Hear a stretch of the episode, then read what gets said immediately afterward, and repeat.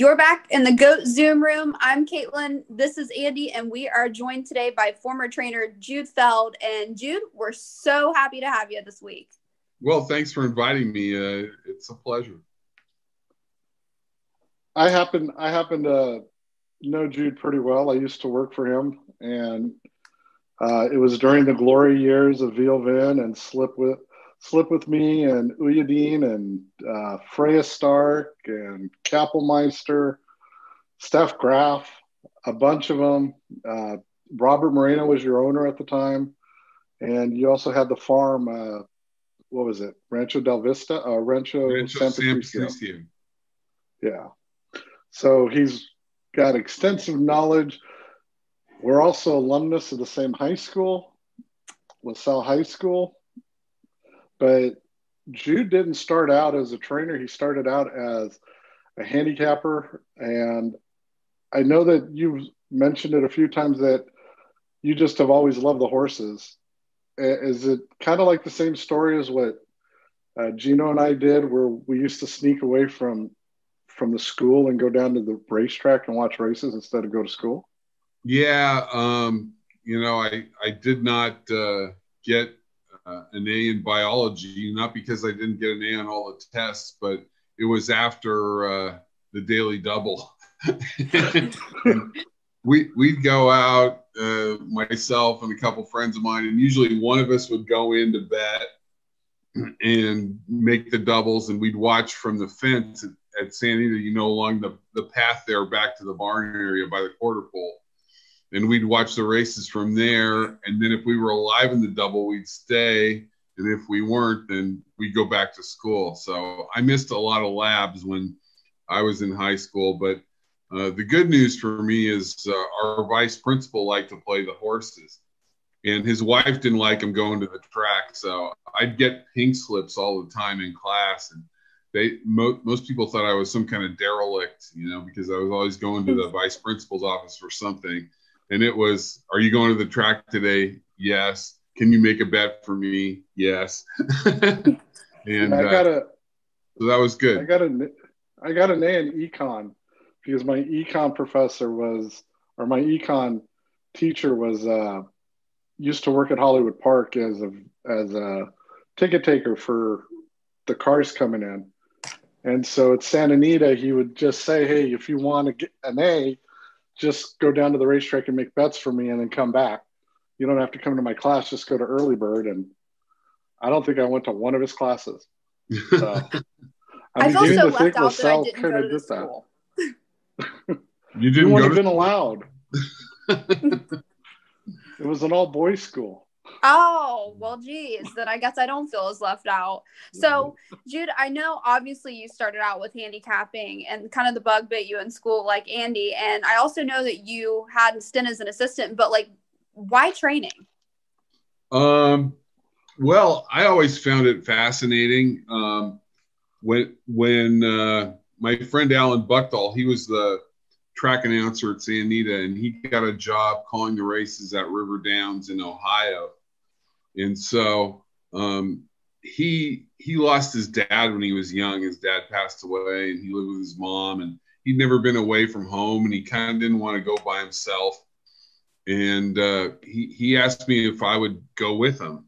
He knew I could cook a little bit too. I don't think that uh, hurt my chances any. And I said, yeah, sure, I'll go. So um, I pretty much sold everything and went to Ohio with Alan, and we uh, had a place on a golf course there that Mr. Hoover uh, he owned part of the track, and he set us up with a nice place. And um, you know, I, I was basically playing the horses for a living, hanging around the press box and whatever. And a, a job came up um, with the racing form to be a call taker at Ellis Park, and I had never been to Ellis Park. I didn't even know where it was. It was you know, uh, on the Indiana and um, Kentucky border. And so I asked Alan, by that time he'd gotten a girlfriend and everything was, you know, going good for him at River Downs and he felt comfortable. I said, Would you mind if I took this job? Because it's a inroad into racing for me. So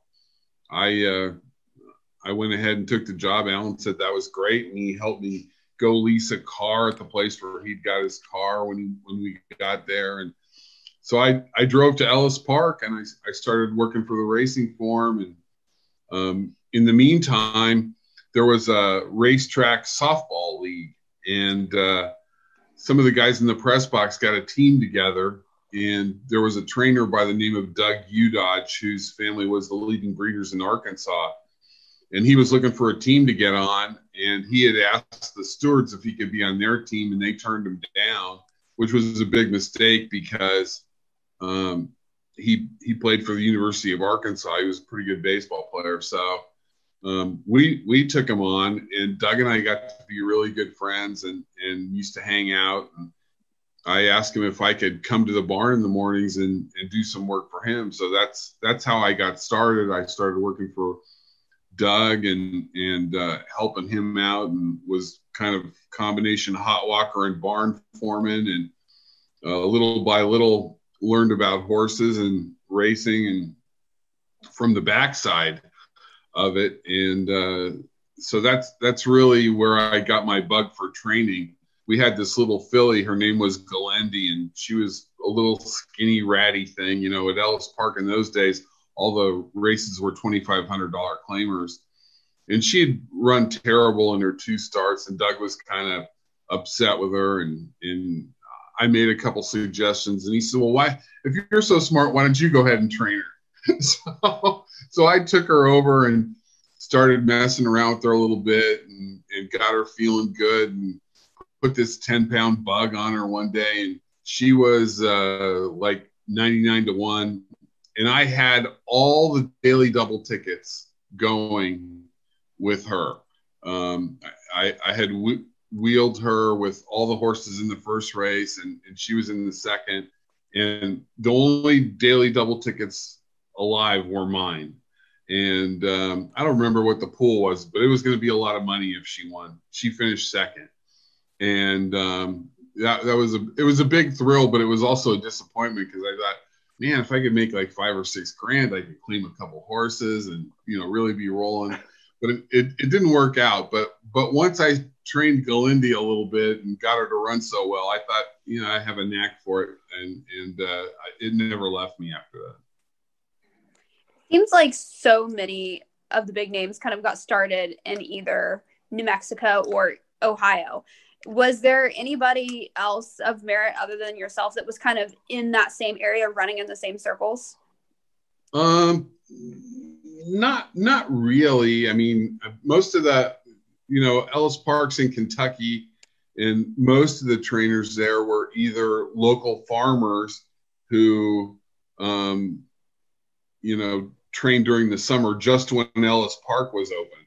We used to have a lot of horses that came off of long layoffs because when when the track would close on Labor Day, then the horses would just go home and eat grass until they decided it was uh, warm enough to start training them again. When the track would unfreeze and and they'd uh, they'd start them galloping. So a lot of times it took horses a start or two to get the rust off and get a little fit because they were mainly just galloping around fields on the farm. And then the Kentucky trainers that came in, they you know they had the the best horses and and uh, you know had a had a big edge, but all the horses were were kind of cheap. So you know they, they had twenty five hundred dollar claimers, but there was non-winners of one, non-winners of two, all the way up to non-winners of five. Um, but it didn't show in the form; it just said twenty five hundred dollars. So that's how I used to make money gambling was keeping track of what the class of the races actually were and knowing when a trainer would put a horse that hadn't won a race in a couple years in a non-winners of five and they'd get beat 100 miles and then he'd leg him up and put him in a non-winners of one the horse would win for fun and pay $30 so it was uh, it was a nice gig if you could arrange it but there were there weren't many of us doing things like that. So um, I actually was making more money gambling than I was working for the racing form, and it was a very good check I was getting from the racing form. So it was it was uh, I always consider it the best summer of my life, 1978. It's all been downhill since then. You know, so one, when go ahead. The, you know, the one thing the one thing that's kind of changed is is the way that they write races nowadays, right? It's now it's now a little easier to to figure out who's a non-winners of two or anything like that. I kind of like what Woodbine does to some extent, where they run a optional claimer for 40, but it's actually a non-winners of two lifetime. But unless you you understand the entire condition, um, you can find prices there. Do you think that with all the technology that's going on right now with horse racing, is that what's the way to get an edge for for people who who bet every day? Well, it, it's hard because all the information is available. In those days, you know, not only was the class just the same 2500 for every race, but there was no trainer stats. You didn't know if a guy was good with first time starters. You had to keep track of that stuff yourself. And if you did that, you, you did have an edge. But nowadays, everybody has the same information. And, um, you know, there, there's a lot of uh, really good information floating around and companies that provide it. So it, it's hard to, you know, make a difference. Uh, when when I go down to Barbados, I have an edge because I make my own speed figures for Barbados. And if you've ever seen the form in Barbados, it's not even close to what we have here. There's no points of call or anything. It's you know it's where the horse finished and the beaten lengths and whatever. But I go down there with my speed figures and and um, I actually took down the whole pick four pool one day, um, and uh, I've I've played I've played the pick four three on three different trips. They race every other Saturday, so you only get to go to the races once usually. But I, have played the pick four three times and, and won two of them. So uh, with my speed figures, so it's uh, you know when when you can find places like that where there's no information, that that's what really helps you. Yeah, that's that's one of the things I like about Dubai is unless you follow it religiously and unless you know the horses and unless you know how they do the class ratings, you can make a ton of money just by watching races, which which a lot of people don't do nowadays because it's so time consuming. And that's what I tell people to do is just watch races. The more races they they run, the better or more races they watch. And as you know, you know, with with me being friends with Lori Goulas, we would have to watch races all the time because she was trying to perfect being a jockey. So it was nonstop watching races and learning little intricacies and watching how the hands are on a horse during a race to see whether or not it's live or not. And I think that's a lost art. Yeah, I, I think I think you're right. Um, you know, there's a lot of people that use video now. I have a friend who's a professional gambler, and he pays a lot of attention to Hong Kong and and tries to find some discrepancies with his figures for Hong Kong and the trips horses have. Um, and I'm sure there's plenty of sophisticated bettors there, but he feels like he has a little bit of an edge, and he lives in Great Britain, so he can uh, get maybe a little bit better prices sometimes than the Hong Kong. So let's let's talk about let's talk about you know your stable. Uh, arguably, Ville Vin is probably the best horse you trained. Um, well, it depends on what your criteria is. I mean, she she was a good filly. And she won a grade two for me. She she made a half a million dollars. So I would I would say you know by some measures of success, she was probably you know the best. Um, but I always consider Ready to Order the best the best horse uh, probably that that I ever trained, and maybe that's because I'm so proud of him because I trained his mother, I trained his father, you know, I bred him, foaled him, broke him, trained him. He made three hundred thousand dollars, and he beat Cavonnier twice, which uh, still irritates Bob Baffert now. And he uh, not not a big fan of Ready to Order, but uh, but in any case, the Ready to Order unfortunately didn't make the Derby that year because he stepped on a shoe that some horse had thrown on the training track and bruised his foot badly. So um, I didn't get to run him in the Kentucky Derby, and I was screaming for Cavonnier to win that race, but unfortunately, he came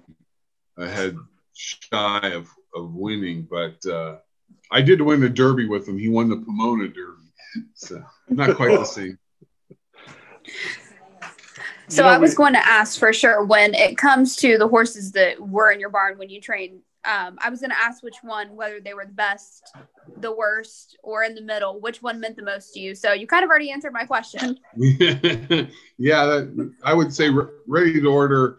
You know, I only I only have two pictures of horses that I trained actually hanging in, in my house. Ready ready to order is one, and it's it's a picture where he's beating Cavonnier, of course. And then uh, the other one is my first hundred grander winner, a horse called Pewter Gray. That um, he won my first hundred grander, my first uh, graded race, the Sierra Nevada handicap at Santa Anita. So uh, th- those are the two that, that hang in the house. They're, they're, they're probably the ones that mean the most to me. What what did the Sierra Nevada turn into? Uh, it's, it's no longer run. It was the turf uh, version of the Strub Stakes. Four year olds on the turf, but um, they they discontinued it a long time ago. That's a bummer. And yeah, there there's so many good races that are no longer around, and Bay Meadows is a place that I always loved going to. And they're no longer around. Hollywood Park. Um, I forgot who I was telling this story to, but I remember when Ville Vin won the Chula Vista and the party that was going on in the winner circle was incredible. But the funniest part was is watching um, MC Hammer and the shock in his face that he lost that race, and his entourage just sitting there trying to figure out what happened because it was like, what did you guys do? Yeah. well, it's funny because I had um, I had her in, and, and the same day was uh, the Beverly D at Arlington Park, and I had a filly in that race, Loch Aldoon, who you may remember, and uh, Mr. Burrell, MC Hammer's dad, came into Tom Knust's office, and he said, uh, "Tommy, the boys want to bet some exactas. I need to cash a check." And and and Tom said, "Okay, Mr. Burrell, how much do you want?" And he said, "I don't know, fifteen or twenty thousand and and I just kind of cracked up to myself because I'm thinking they have no idea that I'm going to win this race. And, and I I really thought I was going to win. I never, you know me, Andy, I, I never popped off about horses ever, you know. But the Wednesday before, I think it it was either Jay Privman or Jay Hovdey. I can't remember who it was, but some Jay. some J, one of the Jays, yeah, came and interviewed me, and I basically said on Wednesday before the Saturday race that Vin was going to win the Chula Vista. Now we had Light Light and brought to mind arguably the two best fillies in training in the United States at the time. And my fantastic light. So good. What's that? And fantastic light. Uh, light light. No, Fantastic oh, Light. Oh, Fantastic Light. Was she in there yeah. too? Yeah.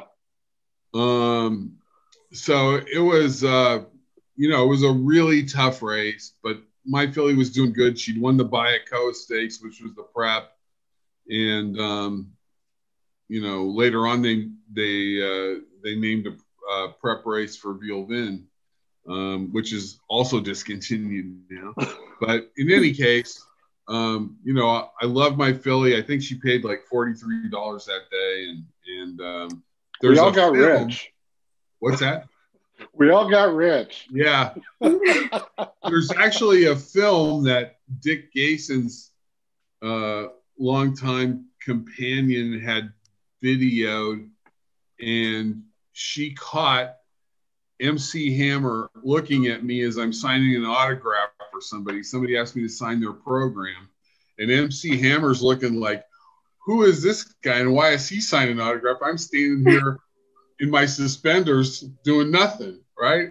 He was like totally mortified by the whole thing, and it's really kind of a funny piece of video, which I haven't seen probably in 30 years. I was uh, what were what were they horse racing abroad? Dick Horse Jason's racing group. yeah, yeah. Um, what do you now? What made you decide to stop training? Because I know, I know how much you love training. I mean, I there I wasn't did. I- there wasn't a trainer that that I worked for that was always so jovial and happy to be at the track. Oh, I, I couldn't wait to get there. I mean, I got up every morning at 4:30. I got dressed quietly so I didn't wake up anybody in the house. Got in my truck and drove to Santa Anita. Made the coffee when I got to the barn so the boys could have their coffee when they came in. I usually beat most of the grooms there, and um, you know, I, I, I loved it. I, I, absolutely loved it. But, um, you know, sometimes life gets in the way. I ended up getting a divorce, and uh, my kid's mom moved to Florida. And so I was like Mr. Mom and, and trying to, you know, go to all the ball games and do all that stuff and, and keep everything afloat. And I would like leave the barn at seven o'clock to go pick up the kids and take them to school and then come back. And you know, clients don't like that. They they feel like they're getting shortchanged and all that stuff. So you know, the the best thing for me to do was was uh, retire, and and I did. I uh, that was the year 2000. I I quit training and um, I I went to a work for a, a company who called Stablegate that was doing really, really well. Um, but uh, the vice president absconded with all the funds. So all of our um, shares in the company and stuff, you know, were liquidated down to zero. And a friend of mine had gotten offered a job at Keeneland to do the barn notes. And um, she was unable to do it. She was in the real estate business, and she she didn't want to give that up. And uh, she recommended me, and uh, so I applied for the job and ended up getting the job. Uh, Jim Williams, who was the director of uh, publicity at the time, hired me to do the barn notes, and uh, it, that turned into a 13 year gig in Kentucky. So. And now, now the association you have with Keeneland is through HRRN, which is the Horse Racing Radio Network, which I listen to religiously when I'm in the car, if I can find it on XM. And are you? Did I misread you someday? And you said something about being a tour guide at Keeneland. Oh, I, I I've done a lot of different things at Keeneland over the 13 years. I actually wrote a walking tour for Keeneland. Um, at one time, they thought instead of having tour guides on call, they would have like a museum where you have the little headset and you go from station to station. And and I wrote a, a, tour for uh, Keeneland that they were going to use, and it, it never came to fruition. The lady that was in charge of it changed jobs, and it's probably sitting around in some desk drawer over at Keeneland. But um, the, the the the jobs at Keeneland for the tour guides, it's usually a live person or nearly live, and um, they walk around and, and explain all the nuances of, of the track and how it was built in different sections and all that stuff um, that was in my walking tour. Um, it's uh, it's a great tour if you ever have a chance to to take it. It's a very enjoyable way to spend a little time. I always I always heard it because you know when I'm clocking horses at Keeneland, when I was working with Bruno, I used to hear them all the time. So anything near the winner circle, I probably memorized, There you go. right? and so that was always funny to to watch them. Just all the people that come on on the weekends, it's just amazing. Um, but I was gonna say, you know, I, I tour guide over at Old Friends when I'm out there. I Mhm. absolutely love that place. Um, and I got in because I said I knew you, which was really good. Well, Michael Michael's a good guy. Uh, It's, it's one of my favorite charities. I've I've actually won a couple of uh, handicapping contests where where he's uh, been the beneficiary of it. And I love going there too. It's it's a it's a really fun place to be, and of course, Michael makes it so enjoyable to to be there. So, who's your favorite horse there? Uh, got to be Silver Charm. I hate to be such a, a chalk player, but I mean, he's really cool. And when you think of all the things that he's done, and um, you know, it, it was really great. I I got to take his old exercise girl out there a few years ago. She came to the sale at Keeneland to buy some horses, and and uh, we we went out there and and he recognized her, which was really Aww. fantastic. And uh, yeah, he was he was quite excited to hear her voice and see her, you know. So that that that was that was a very uh, touching moment. He's he's uh he is definitely one of those horses that when you're around it, he around him, he lets you know where you stand. Yeah. Um, he remembers everything. He can hold a grudge because I've been the recipient of the grudge holding. um, so, you know, I mean, my personal favorite there, and I grew to love him so much, was War Emblem. Um, because when you did tours, when you started figuring out how good people were to him and who the people understood him, he was a little more open to allowing you to be closer to him without trying to kill you. Yeah, he was meaner um, than snot. I, I saw him attack a guy one day that, you know, Michael told this guy, do not stand close to the fence. And the guy like kept backing up towards the fence. And I'm thinking, don't go there, don't go there. And all of a sudden, here he comes. Got him. it, it was kind of funny, but it was kind of sad too. Scared the guy half to death. I, was, I think my favorite. Go ahead. I was going to say, I think my favorite was it was a time my mom and I went to old friends. She and I have been a couple of times. Um, they told them not to do the same thing to Sarava, to not back up on him. He wasn't mean, but he would bite if he needed to. I saw him grab somebody by the ponytail. Oh, so it, if they tell you not to back up, um, it's probably a reason for it. yeah. yeah, it's kind of like it's kind of like Jude telling you, "Don't get near Tokyo Rose. She cannot be trusted oh, Jude, I know what I'm doing. I'm going to walk right near her and then end up almost losing an eye because of it. Yeah. Did she have a cone? Uh, no, I don't think she had a cone. Everybody just kind of, she had a pillow. So every, everybody just kind of walked around the stall. Yeah. yeah, she was pretty mean. She was probably the meanest horse I've ever been around. Yeah, we, we didn't have too many mean ones, but the ones that were mean were really mean. She was she was one of them. She was aptly named. I always said what what do you feel needs to change for horse racing to gain um, uh, attraction for the younger audience? Well, for me, it was always the horses. And I think if you talk to almost anybody in racing, that's what attracts them is the horses. You know, growing up in LA, I didn't have a chance to see very many horses. I, the only time I could see a horse was at the track, basically. My mom had a friend who had a ranch out in La Verne, and once a year I would get to go out there, and, and her daughters would take me on a horseback ride, and that was like dying going to heaven for me. But the rest of the time, I would hang out by the paddock when I was a kid, and and watch the trainers saddle and look at the horse's legs and and make notes in my program of what equipment they were wearing and all that. I, I just love to be around the horses. And, and I think the horses have to be the center of it, not the gambling, but the horses. And, and unfortunately, I think right now we're in a mode where gambling is the most important thing to a lot of people. I mean, we got people betting on class C tracks on Mondays and Tuesdays because they're bored.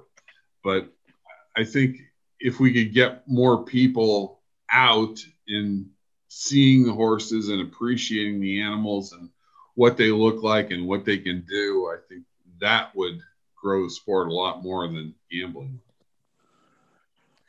Well, I want to ask you a couple of fun questions because we're trying to have fun here. So, back in the day, who was your go-to writer?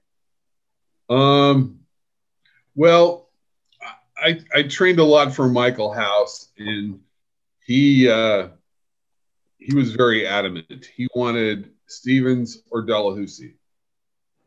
Anybody else was chopped liver, and I got you know Eddie Eddie wrote a lot for me when I first started out, and um, I, remember the second race I rode, Shoemaker rode rode a horse for me that won, and Eddie came up to me after the race and he was kind of mad because he won my first race for me. And he came up and he goes, How come you didn't put me on that horse?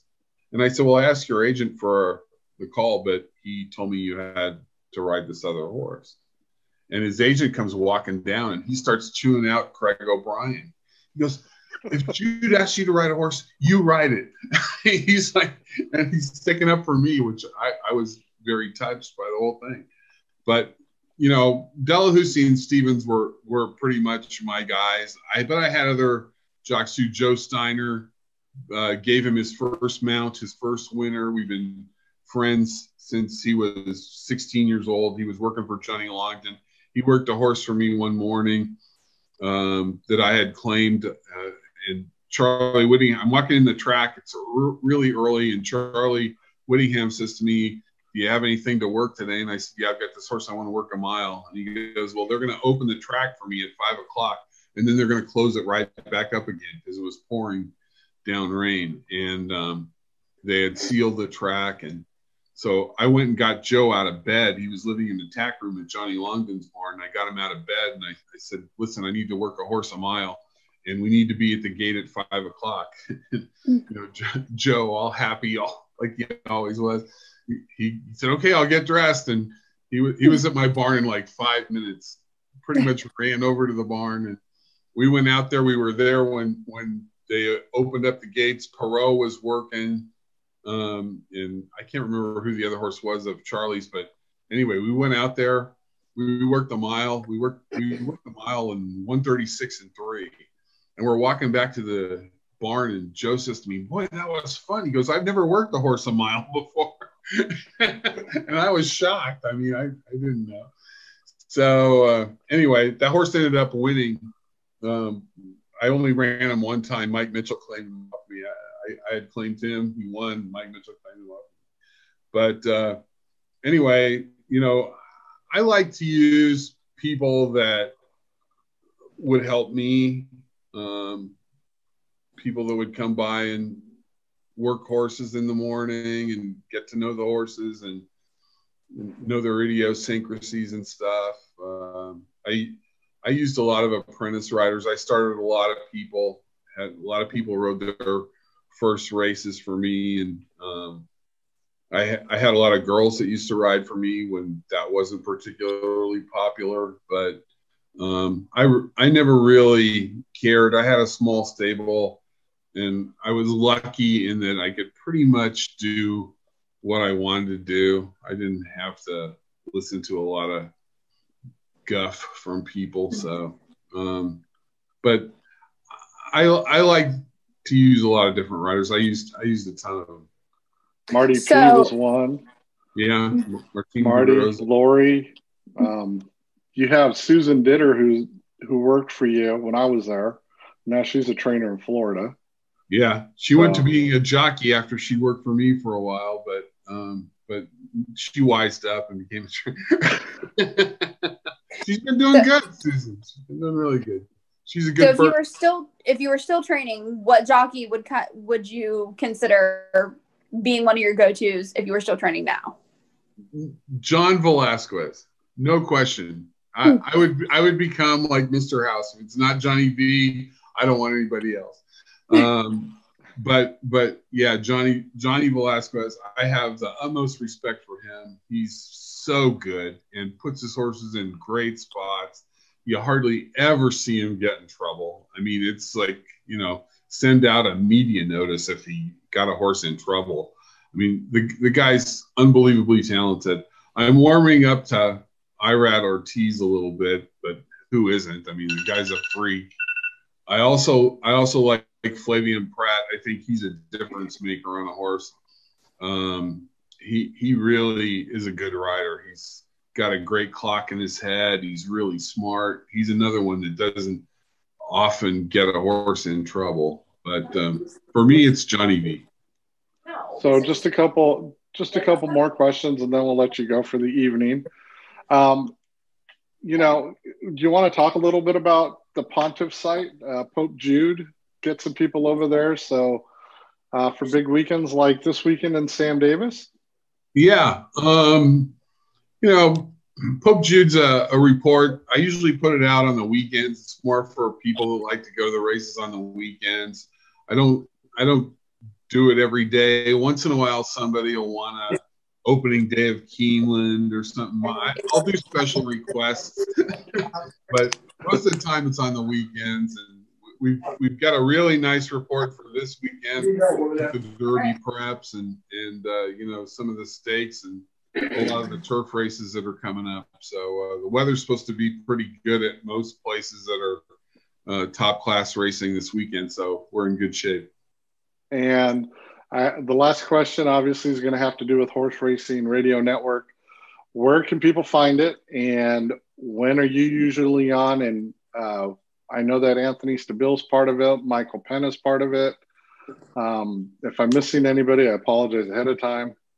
Well, Mike Mike's the president of the company, and um, you know it's it's been his baby for know, getting close to 20 years now, I believe. Um, Anthony Stabile works uh, during the week with Bobby Neuman, um, who used to be the race caller at Calder Race Course. Um, I, I'm not on on a regular basis, although that may change soon. I may be on uh, a little segment uh, on Saturdays coming up but we haven't worked out all the details yet. Uh, but uh, you know, I do I do some uh, of the lead-in shows. I do a lot of the early, early, early morning stuff because nobody else likes to get up like I do. I still wake up early in the morning, even though I don't train horses anymore. But I do like the Kentucky Derby lead-in shows and the Breeders' Cup lead-in shows that that start early in the morning. Um, that that's really what my main function is. And then I do a lot of writing. I write write the feature pieces that that we do for the race broadcasts and that, that kind of thing. Well, we thank you for your time. Um, I would be remiss if I didn't say thank you for for taking a chance on me and dealing with my pain in the behind, walking to you every morning asking you for a job when I wanted one. Um, well, but that's really what did it. I, I always tell people you were you were so tenacious. You know, you came to the barn every morning looking for a job, and finally I said, I got to hire this guy. He's here every morning. Yep. I've got I've had a lot of employees in my life that haven't. You you were great. We we had a good time, and, and you were a big part of what we did. So yeah, I appreciate I mean, your I'm, efforts. And I'm glad that we've managed to stay friends all this time. And I, I owe you a Jeff Ruby steak when I come out there in March or April. Sounds good. I'm, I'm be there too. For it. Caitlin All right. will be there too. It's great, great to meet you, by the way, Caitlin. That, yes, it's really been fun. This is one of the most fun I've had on one of our shows yet. So this has been great. Well, that's good. That means you'll probably have me back. Oh, I can I can have you back every week. Thanks a lot, Jude. I really appreciate it. All right. Thank you guys. Have a good night. Good night. That was Jude Feld of Horse Racing Radio Network and uh, the Pope Jude Report, former trainer. And uh, we will be back next week when uh, we have Michael Adolphson from Dubai coming on to discuss the Saudi Cup and also Super Saturday uh, for Dubai and get some of the runners there for that. So that should be a very, very fun and exciting time for us. I'm ready. All right. And you've been listening to the GOAT Room, our GOAT Zoom Room. And if you want any other information, you can always go to G E E O H A Y E T E E, handicapping.com, uh, for your latest information in regards to international racing and anything going on at Sam Houston Race Park. Thanks for listening and have a good night.